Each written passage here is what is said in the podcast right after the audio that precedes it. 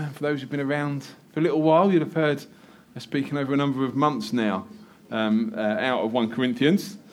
Um, and for those again who have been amongst us, will remember that this is uh, written to a church in a in a, in a, a, kind of society not dissimilar to ours, with lots of kind of um, sexualization, uh, lots of different views, a bit of a melting pot, a bit of a kind of free for all. Go do what you want. If it feels good, do it.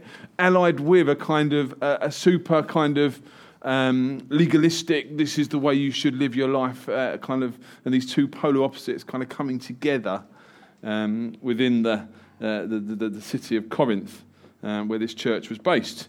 Um, and we've kind of gone through a whole kind of period up front looking at some kind of just um, general truths that Paul was bringing to the church and talking about the importance of the, the apostolic gifting. So, and what an apostle is, that they lay the foundations into the church. They're there to, uh, for the church's good, um, but ultimately they're servants of the church. They're not some kind of glorious superstar which you can go away and play top trumps with.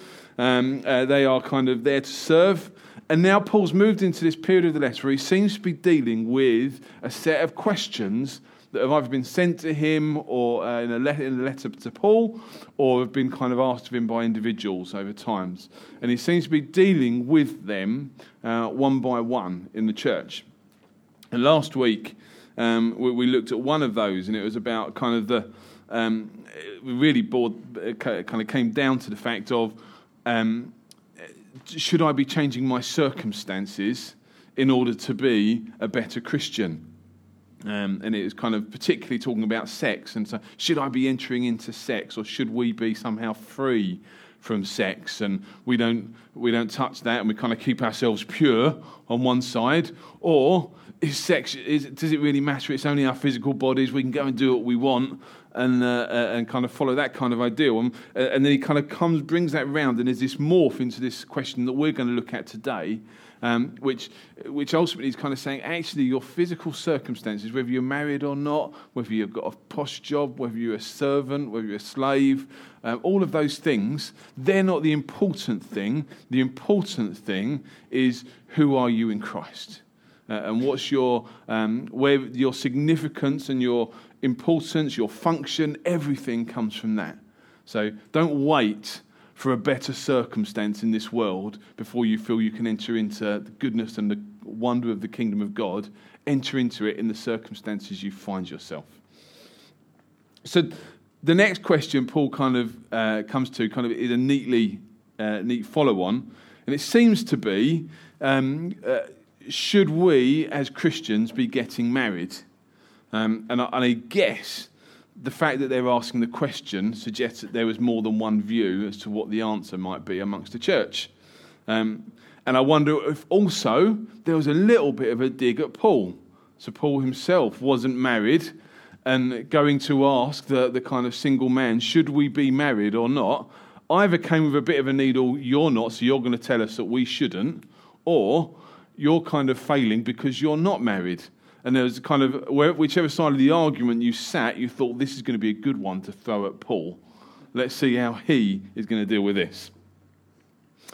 Um, this is a, a, a, really interesting question within our society, I think, um, where we kind of we sit somewhere between this high pressure to be married and to have a family and to live a, a normal life and then this kind of idea that actually, no, family is an outdated concept. You don't need family. We can just kind of be what and whatever we choose to be in a moment and, and kind of live in this broader sense of community, um, which doesn't have a, a family uh, need underpinning it. Um, and I think, to be honest, it's not that different to what we saw back in Corinth at the time of this letter. So I think it's particularly interesting for us. Um, so let's, let's read the passage. We're going to pick up in 1 Corinthians 7 and read from verse 25. And we'll read through to, to the end of the chapter, verse 40. And it should come up behind me. Now, about virgins, and, and when we talk about virgins here, um, another, it often gets translated as betrothed, um, but it's, it's really talking about those that are um, uh, ready for marriage. They're kind of at an age where they would get married. And this was probably originally written to the parents, and particularly the fathers of their children, and again, particularly the daughters. And it was kind of saying, actually, um, when you are considering getting your daughters married, here's, here's the advice. Uh, obviously, in our culture, we don't have that kind of pattern where fathers marry off their daughters and have those kind of arrangements, but um, that's the, the kind of original context. So, considering now about virgins, I have no command from the Lord, but I give a judgment as one who by the Lord's mercy is trustworthy. Because of the present crisis, I think that it is good for you to remain as you are. Are you married? Do not seek a divorce. Are you unmarried? Do not look for a wife. But if you do marry, you have not sinned. And if a virgin marries, she has not sinned. But those who marry will face many troubles in this life. And I want to spare you this. I'll be very careful how I unpack that verse. Thank you, Martin, for putting this series together. What I mean, brothers, is that the time is short. From now on, those who have wives should live as if they had none. Those who mourn as if they did not. Those who are happy as if they were not. Those who buy something as if it were not theirs to keep. Those who use the things of the world as if not engrossed in them. For this world in its present form is passing away. I would like you to be free from concern. An unmarried man is concerned about the Lord's affairs, how he can please the Lord. But a married man is concerned about the affairs of this world, how he can please his wife, and his interests are divided. An unmarried woman or virgin is concerned about the Lord's affairs. Her aim is to be devoted to the Lord in both body and spirit. But a married woman is concerned about the affairs of this world, how she can please her husband. I'm saying this for your own good, not to restrict you, but that you may live in a right way in undivided devotion to the Lord. If anyone thinks he is acting improperly towards the virgin he is engaged to, and if she is getting on in years and he feels he ought to marry, he should do as he wants. He's not sinning. They should get married. But the man who has settled the matter in his own mind, who is under no compulsion, but has control over his own will, and who has made up his mind not to marry the virgin, this man also does the right thing. So then, he who marries the virgin does right, and he who does not marry her does even better. A woman is bound to her husband as long as he lives, but if her husband dies, she is free to marry anyone she wishes, but he must belong to the Lord. In my judgment, she is happier if she stays as she is and I think that I too have the Spirit of God. Um, just that, that last little section, those last few verses, appear to be a different question being asked, um, which is along the lines of if, uh, uh, uh, if someone is widowed, um, are they free to remarry? And Paul just kind of tags that on the end because it kind of fits within the same chunk. Let's pray and then let's, let's take a look.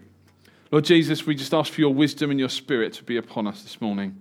Lord, as we open up your word, Lord, we know that these are not just dry teachings, but these are words uh, dripping with your grace and with your spirit, and they are there for our good and to make us more like you. So, Lord, this morning, as we proclaim these and look into them, Lord, would you allow them to transform our hearts?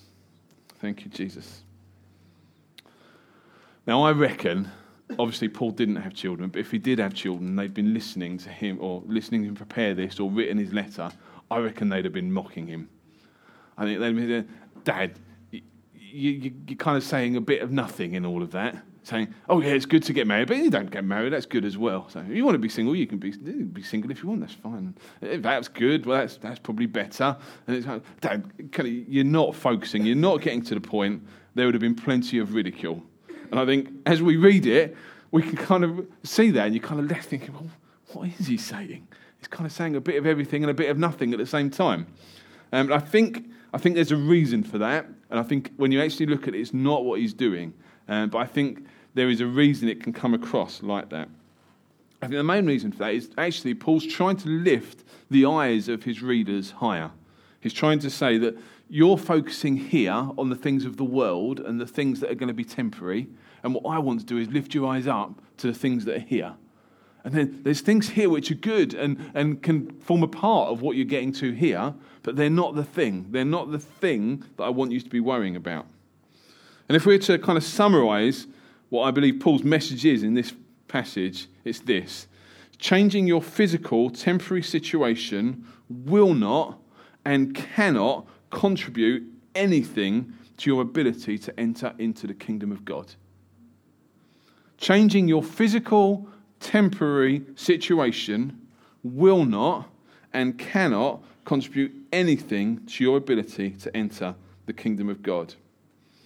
We saw this last week where Paul kind of talks about circumcision. Well, if you're circumcised, stay circumcised. I'm not sure how you reverse that, but probably best not getting into it anyway. If you're not circumcised when you enter the kingdom of God, don't go and get yourself circumcised. It's kind of you're kind of concentrating on the wrong thing. If if you, if you came into the kingdom of God uh, unmarried, don't kind of think that in order to now enter the kingdom of God, you need to go and get married. Um, that, that's you've entered the kingdom of God, and if you came in married, don't then seek to get a divorce.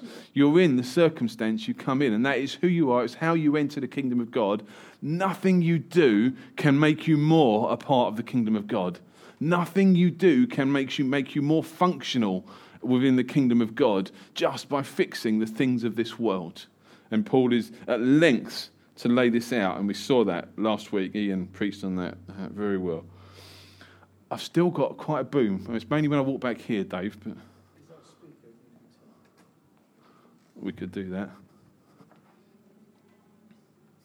I don't know if that will help, but um, mm, not really. If you just, you just turn me down and I'll talk louder if it helps. Um, so, so we're left in this kind of this kind of overall context that Paul lays out, and I think the first question we should ask ourselves on the back of that is how should we live? So, how are we called to live? What are the things that we are to value? Where are we to look? What are we to um, kind of uh, fix our eyes upon? And one of the, the phrases that Paul uses, the time has grown near, or the time is short. You'll see it translated differently in different um, translations. Um, and he also refers to a distress. And there's this kind of feeling of um, something is wrong. Now, we don't know exactly what he's referring to, but it seems pretty clear he's talking about a present distress to the church in Corinth or even wider. There's something going on. Um, now, obviously, we know there's been persecution within the church in a number of areas. There's, there's a number of things that this could be, but there's this sense of distress um, in the middle of it. And I think the immediate context is probably not completely important to this where we stand today. But it's important to realize that he's talking to a church that is in distress. And what he does is he points to the shortness and the temporary nature of this time. And I think in that, he's not saying, don't worry, things will get better and the crisis will pass. What he's saying is this block of time, the block of time between when Jesus ascended and left us with his Holy Spirit and the time when Jesus will return, is a temporary moment. The Bible always talks about it as short, which we always find difficult, because to be honest, 70 years just for one of us on earth feels like a long time, doesn't it? Um, and certainly when you kind of think, well, it's now 2,000 to nearly 2,000 years um, kind of since he left, uh, left the earth, I feel that's a really long time. But I think what you'll find is when you get to the end of it and you look back, when Jesus does come again, you suddenly see that time was so short as you then look into eternity. But it, the fact is, it's a temporary moment that we are in. Our worldly instinct, when pressure hits, when distress hits, when things are difficult, is to cling on to things of the world. So you lose your job, the first thing you do is say, right, I need to get all my money together. I need to make sure I've got all my money sorted and, and I'm okay, and I'm desperately going to hold on to what I've got. Um, uh, when, when, things go wrong with children, um, uh, you, the, the, temptation is just to cling to them and hold them and stop them entering into danger and, and harm. Uh, uh we, we will cling to things when there's distress. And I think Paul's teaching here is that this moment is, is, is distressful. And, and what the church is seeking to do is say, well, if I just get married, then it will fix it. Or if I stay single, it will fix it. And Paul's point here is actually neither of those two things is the important thing. The important thing is where you are looking. And there's this, this funny kind of passage which it, it, the, the wording is quite compressed in the original uh, language, um, where in verse 29, what I mean, brothers, is that the time is short. From now on, those who have wives should live as if they had none. Now, it's quite clear that Paul is not suggesting that married men should go out and consider them not to, themselves not to have wives. Um, so, and then as we follow on, those who mourn as if they did not. Well, it's been quite clear that uh, mourning is, is a part of life, and Jesus himself said, "Mourn with those who mourn, uh, and rejoice with those who rejoice." And the next says, "Those who are happy, or those who rejoice, as if they were not; those who buy something, as if they were not theirs to keep; those who use the use the things of this world, as if not engrossed in them." And the, it's a difficult passage because the, the tensing isn't even clear. So some people would translate that as looking forward to a day when um, you will live as though you have no wife, because there's a day coming where we will all be married to Christ. Uh, there will be a day where uh, even the, the, the, days of this human rejoicing and mourning will be gone, uh, and, and, we'll kind of enter into this eternal um, kingdom. Um, there, there's kind of a, the sense of looking forward. And I think, however you kind of phrase the translation on that, what it is doing is comparing how we can live in today's world and we can mourn and rejoice in the things of today and we can hold the things of this world close to our hearts in a way that distracts us from the good things of the kingdom of God. And if we value those things, and if we try and cling to those things, what we'll find is we will very quickly lose our grip on the things of the kingdom and we will become distant from the kingdom and, and we will live, miss out on so much of its goodness.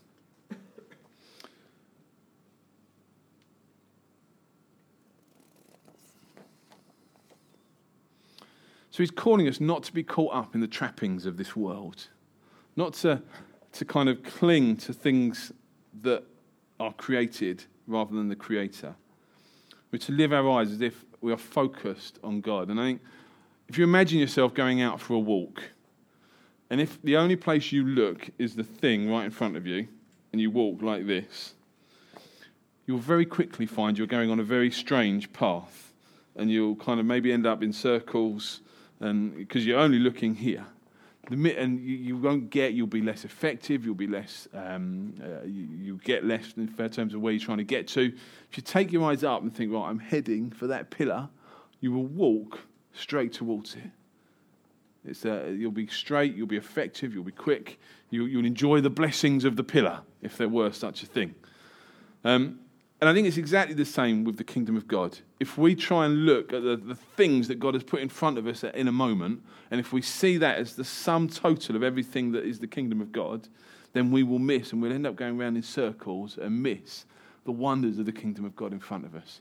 If we fix our eyes and say, right, this is what the kingdom's about, and we're going to look a little bit at that in a minute, and say, those are the things that I'm going to pursue at all costs, and we keep our eyes up, just as Paul draws us, then we will go to places that New cannot even imagine today, that we can't see in the square inch in front of us.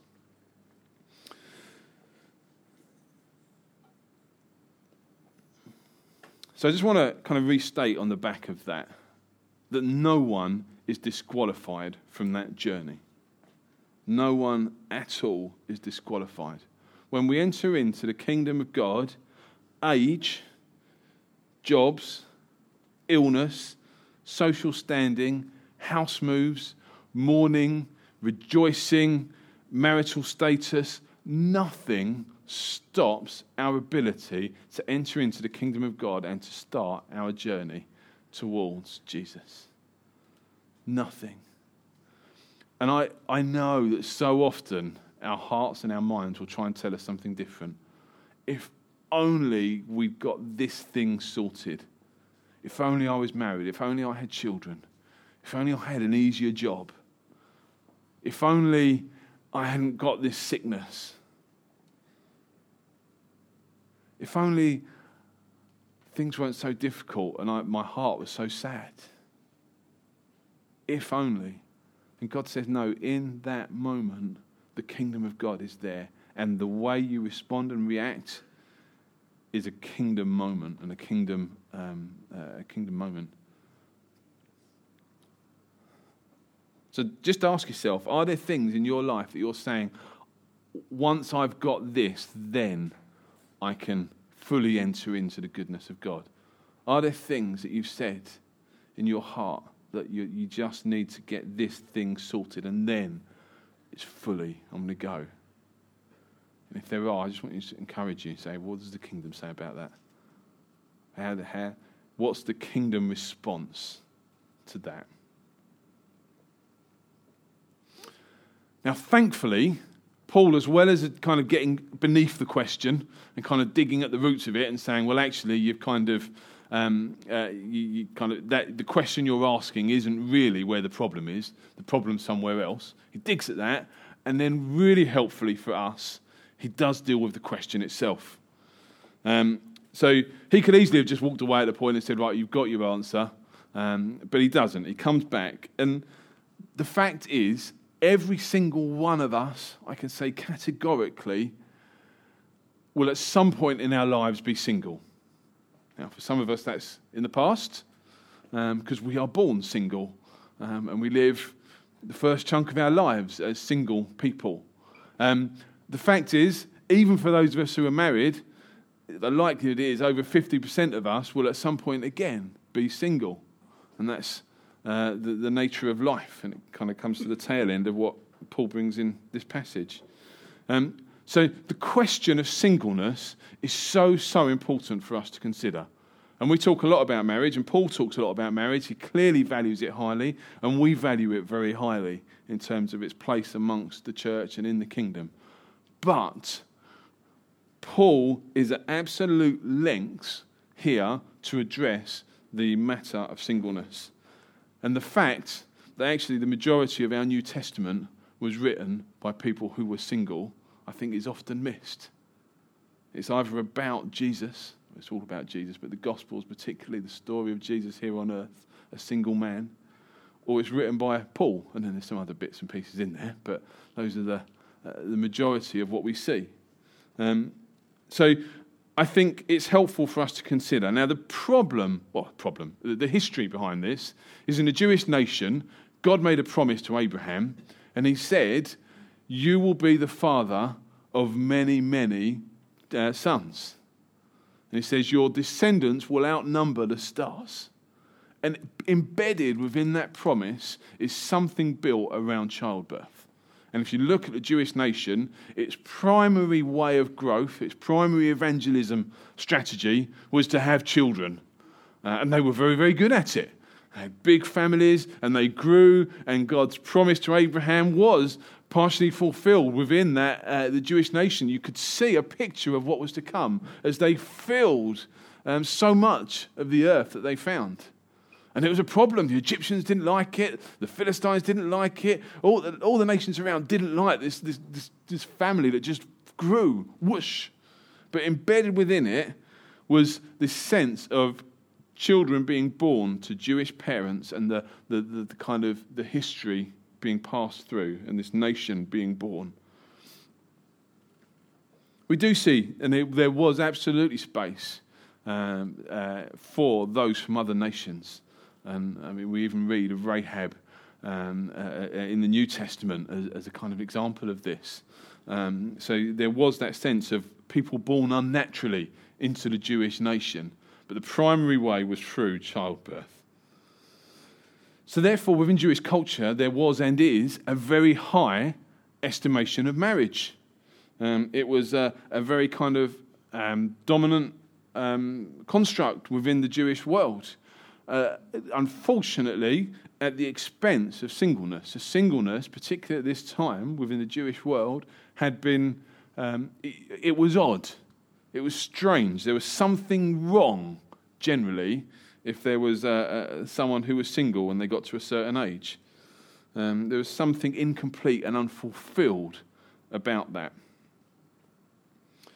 So, how does Paul conclude, come from there He's obviously a single guy.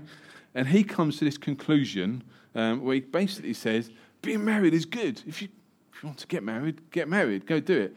But it, if, if you kind of feel um, actually you can be single, then be single. It's better. It's kind of go be married and go be single. It's better. And there's this kind of sense of uh, how does Paul come to that conclusion?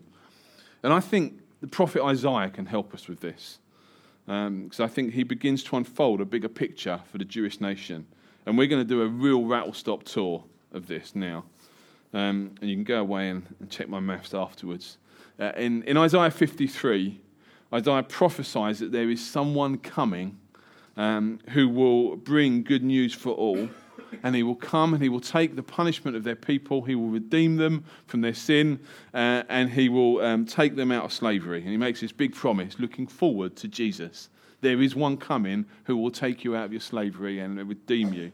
And we've even been singing around that this morning. In chapter 4, he then says, Sing, barren woman, you who never bore a child. Burst into song, shout for joy, you who were never in labor, because more are the children of the desolate woman than of her who has a husband. Right on the back of hearing of this one, this Jesus who is coming, who will redeem um, people from slavery, Paul brings um, Isaiah uh, then goes on to prophesy about a barren woman, a woman who has no husband, and talks this strange language you will have more children than the married woman. And there's a strange kind of feel. You flick over, we'll skip chapter 55 for a minute. Chapter 56, Isaiah goes on to talk about eunuchs um, and the blessing that they will have um, uh, uh, uh, and kind of uh, the contrasts, um, the, the kind of dryness of a eunuch within the culture there, and the blessing that will be poured out upon them. Again, barren women and eunuchs, they're, they're not the, the likely candidates uh, for an Abrahamic style uh, nation to go forward. They're not the ones that are going to um, see children born. And yet, he promises something different here. I think there's a key that begins to un- unlock this in chapter 55, where um, Isaiah prophesies Surely you will summon the nations you know not, and nations you do not know will come running to you, because the Lord your God, the Holy One of Israel, for he has endowed you with splendor. Um, and there's this, this promise that actually, yeah, you are a nation today, the Jewish Israel nation, born of Abraham, with the uh, 12 tribes. Um, and you've kind of you've built your own nation built on this, this sense of family uh, and kind of childbirth. But actually, there's a day coming when all the nations will come running. All the nations. Um, and we also, in this passage, we haven't got the time to unpack every little bit of it, but he talks about my house will be a house of prayer for all nations. Um, the, the, phrase that Jesus then brings when he goes tearing through the money changers in the temple. And he says, You've taken the place for the nations and you've, you've used it as a, a den of thieves. And he throws the tables out in disgust because he, he knew what Isaiah was talking about. He knew that this house, this, this, this nation of Israel, wasn't, wasn't the fullness. It was a picture of what was to come, but it wasn't the fullness. Uh, so there's a day coming. And then the, uh, when um, Jesus is here on earth, he addresses Nicodemus. Nicodemus says, What can I do to be saved? How can I enter the kingdom of God? And Jesus kind of replies this strange reply Well, the way you can enter the kingdom of God is to be born again. And Nicodemus says, You're mad. Look at the size of me. How am I ever going to be born again? And she says, No, you've missed the point. You've been born of a mother, but actually, you've been born of flesh. But to enter the kingdom of God, you need to be born of spirit. Flesh gives birth to flesh, spirit gives birth to spirit. And there's this moment of, there's a different birth. And the kingdom of God requires a different birth to the birth of the flesh. It requires the birth of the spirit. And there's all this, uh, this strangeness beginning to come together, it, kind of intimating a different kind of kingdom that's to come. Um, and when Jesus has uh, given up his life on the cross, he's risen again, and he's just about to be ascended into heaven and begin this passage of time that we are in today, uh, he gets his disciples together and he says to them, All authority in heaven and earth has been given to me. Therefore, go and make disciples of all nations, baptizing them in the name of the Father and of the Son and of the Holy Spirit, and teaching them to obey everything I've commanded you. And surely I am with you always to the very end of the day. He doesn't say, Go, have more children, although quite clearly he doesn't preclude that, and it's good. Um, children and family is good, but he doesn't give that as his command to them. He's not giving another Abrahamic style prophecy here and kind of saying, You will have descendants uh, through your fleshly um, childbirth. He's saying, Actually, no, no, this is a birth of the Spirit. Go into all the nations, go to Jerusalem, Judea, Samaria, to the ends of the earth, and go make, make, make children, uh, baptize them, see them born again into the, to the birth of the Spirit. And then he ascends to heaven, and the Spirit descends upon Peter and the other, the other apostles. And Peter's very first sermon, he goes out there and he proclaims the words of the prophet Joel. He says, In the last days, and this is, this is trying to explain to people. Everyone is confused. These guys have come out of a room, they're speaking in a strange language that everyone seems to be able to understand. And Peter is at length to say what has happened. And he talks about the fact that man that you crucified is actually the Messiah. And then he goes on to explain this in the words of the prophet Joel. In the last days, God says, I will pour out my spirit on all people. Your sons and daughters will prophesy. Your young men will see visions. Your old men will dream dreams. Even on my servants, both men and women, I will pour out my spirit in those days, and they will prophesy. And everyone who calls upon the name of the Lord will be saved. You see, suddenly, Peter's got it.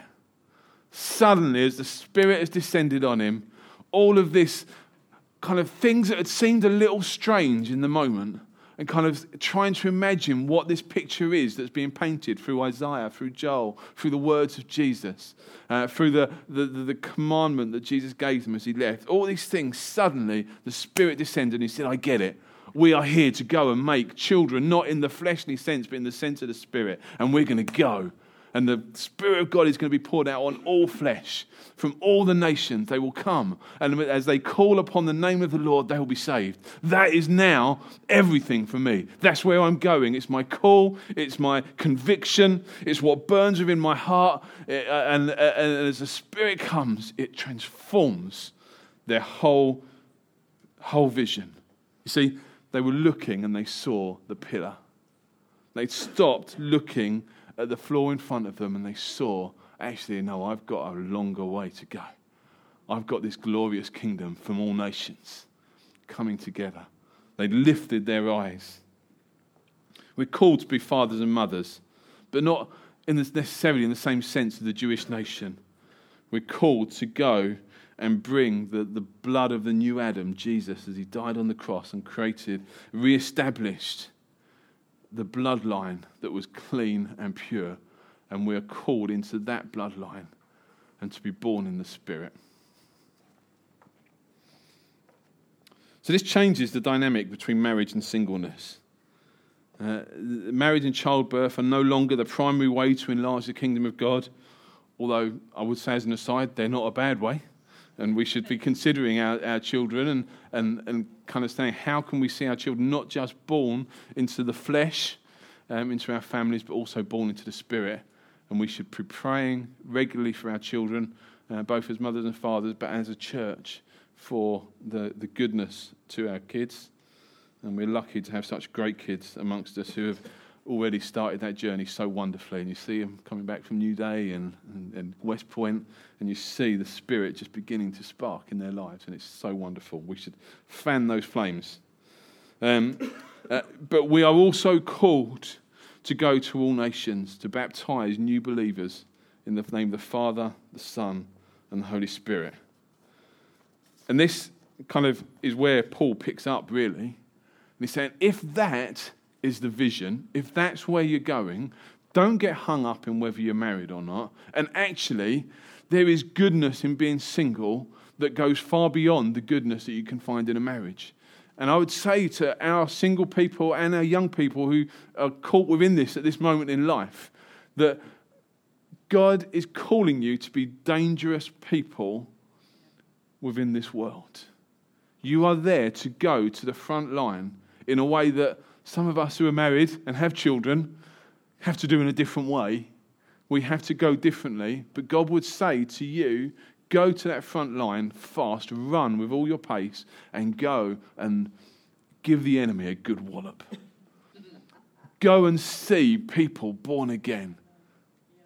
So, I, just, I just want to speak that into lives and young people. This is for you. I just, I think God would say He wants to give you a spirit of evangelism a spirit of salvation that goes with the message of the kingdom and goes to your friends at school, uh, for those of you in a working environment, in your working environment, um, and you go and you go with the spirit of salvation.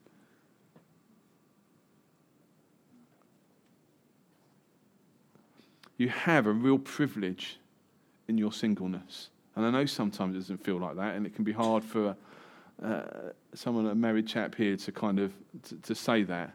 But there is such a privilege in singleness and such a freedom and joy in it that I just don't want you to miss out on.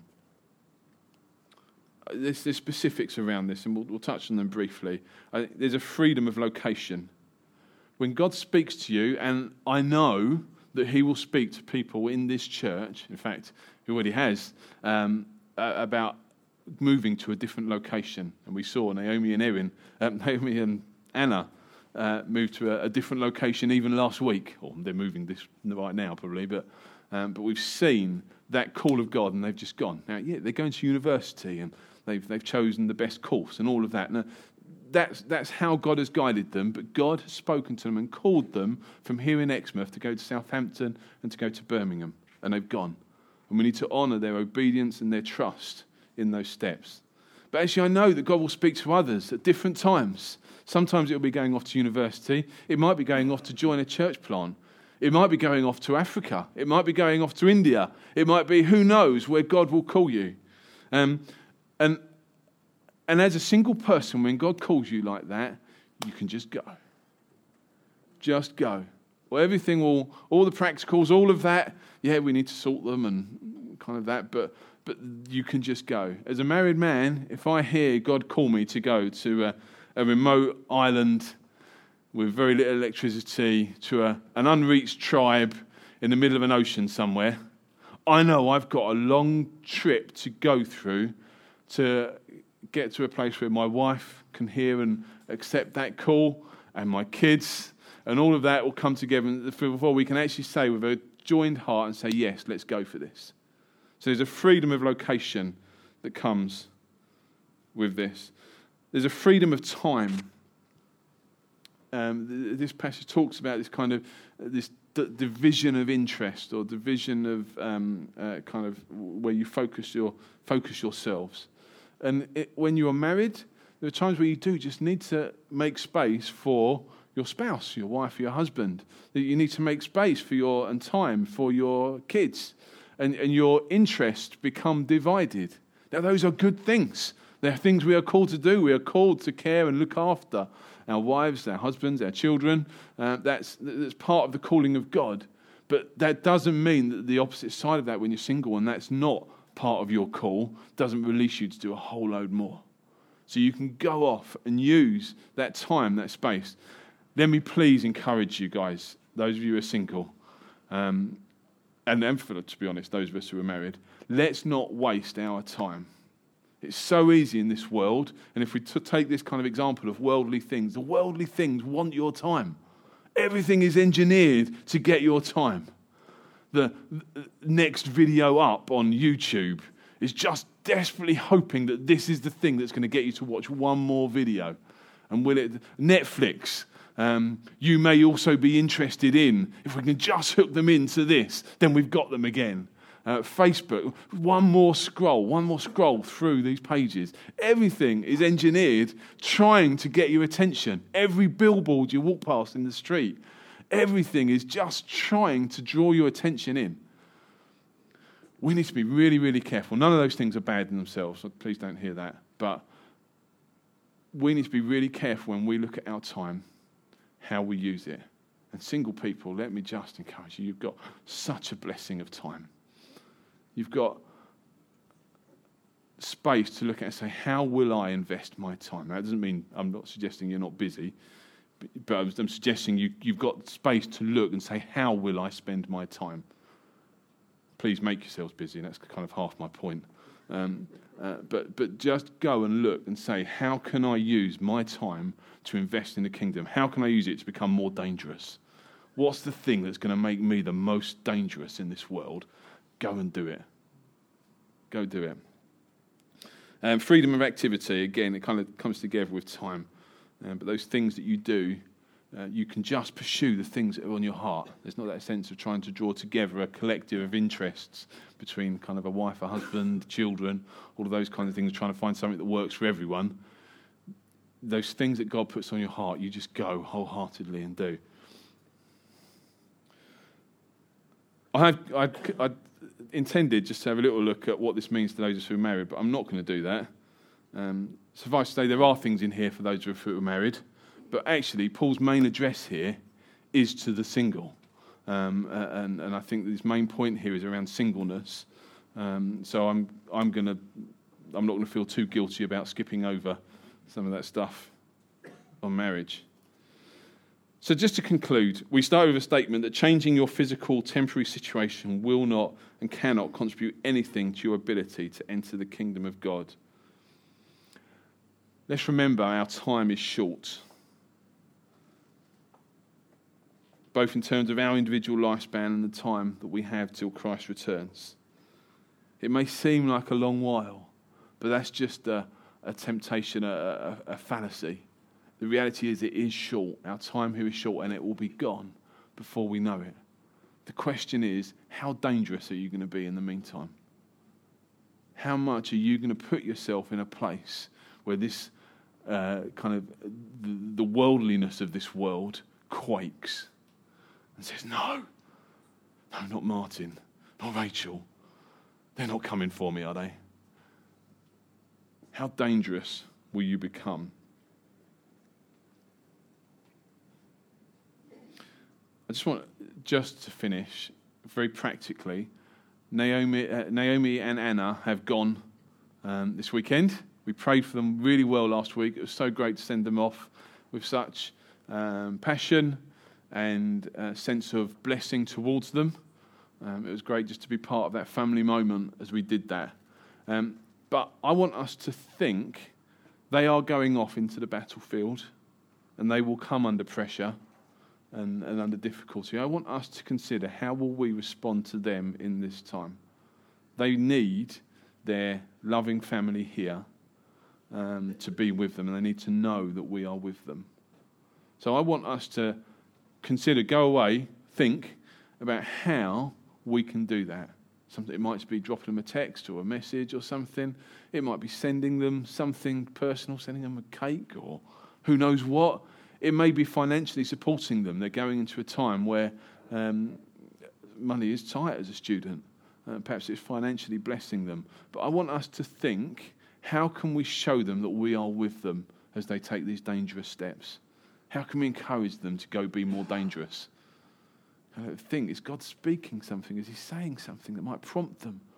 Um, just, just have a think, and then think more broadly about how we can do that uh, to everyone, but I think particularly to some of the single people amongst us. How can we say to them, "Look, we are for you we want you to go out there and be as dangerous as you can. And in the moments I'm distracted by um, kind of family life and things, how can I be praying that you are out there um, kind of giving it your all? Let's think about some of those things. And for those of you who are single, let me encourage you. You are very, very dangerous soldiers. As you go into school, as you go into work, um, as you're going into uh, the, the, the kind of businesses around town, go with that sense of a dangerous spirit, ready to advance the gospel. Let's stand and pray.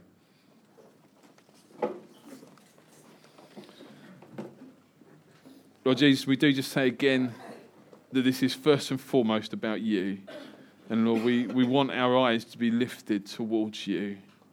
the things that you value, the things that you see. Lord, your destiny for us, not ours. Uh, Lord, and I just pray that you would put that spirit of adventure into each of our hearts, Lord, whether we're married or whether we're single. Lord, that right now we would feel a sense of the adventure of the kingdom. Looking up to the hills and seeing where we're going, we would go with confidence. We would go with a, a bravado, not built of our own kind of sense of importance, but built of the, the strength and power of your gospel. Lord Jesus, calls us to be dangerous. Calls us to be dangerous to those things that aren't of your kingdom. Lord, let us see people born again. Let us see salvation come to Exmouth. Let's see it come to the surrounding towns of Budleigh and Topsham and Lympstone. Lord Jesus, let it go out and beyond through this town. Let it go to Birmingham. Let it go to Southampton. Let it go to those places we find ourselves, Lord. Let it go to the, to the Navy as people go out to the Navy. Uh, Lord, I just ask that you would, as we go into the places we go, Lord, would you cause us to be dangerous for your gospel? Thank you, Jesus. Thank you, Lord. Amen. Amen. Let's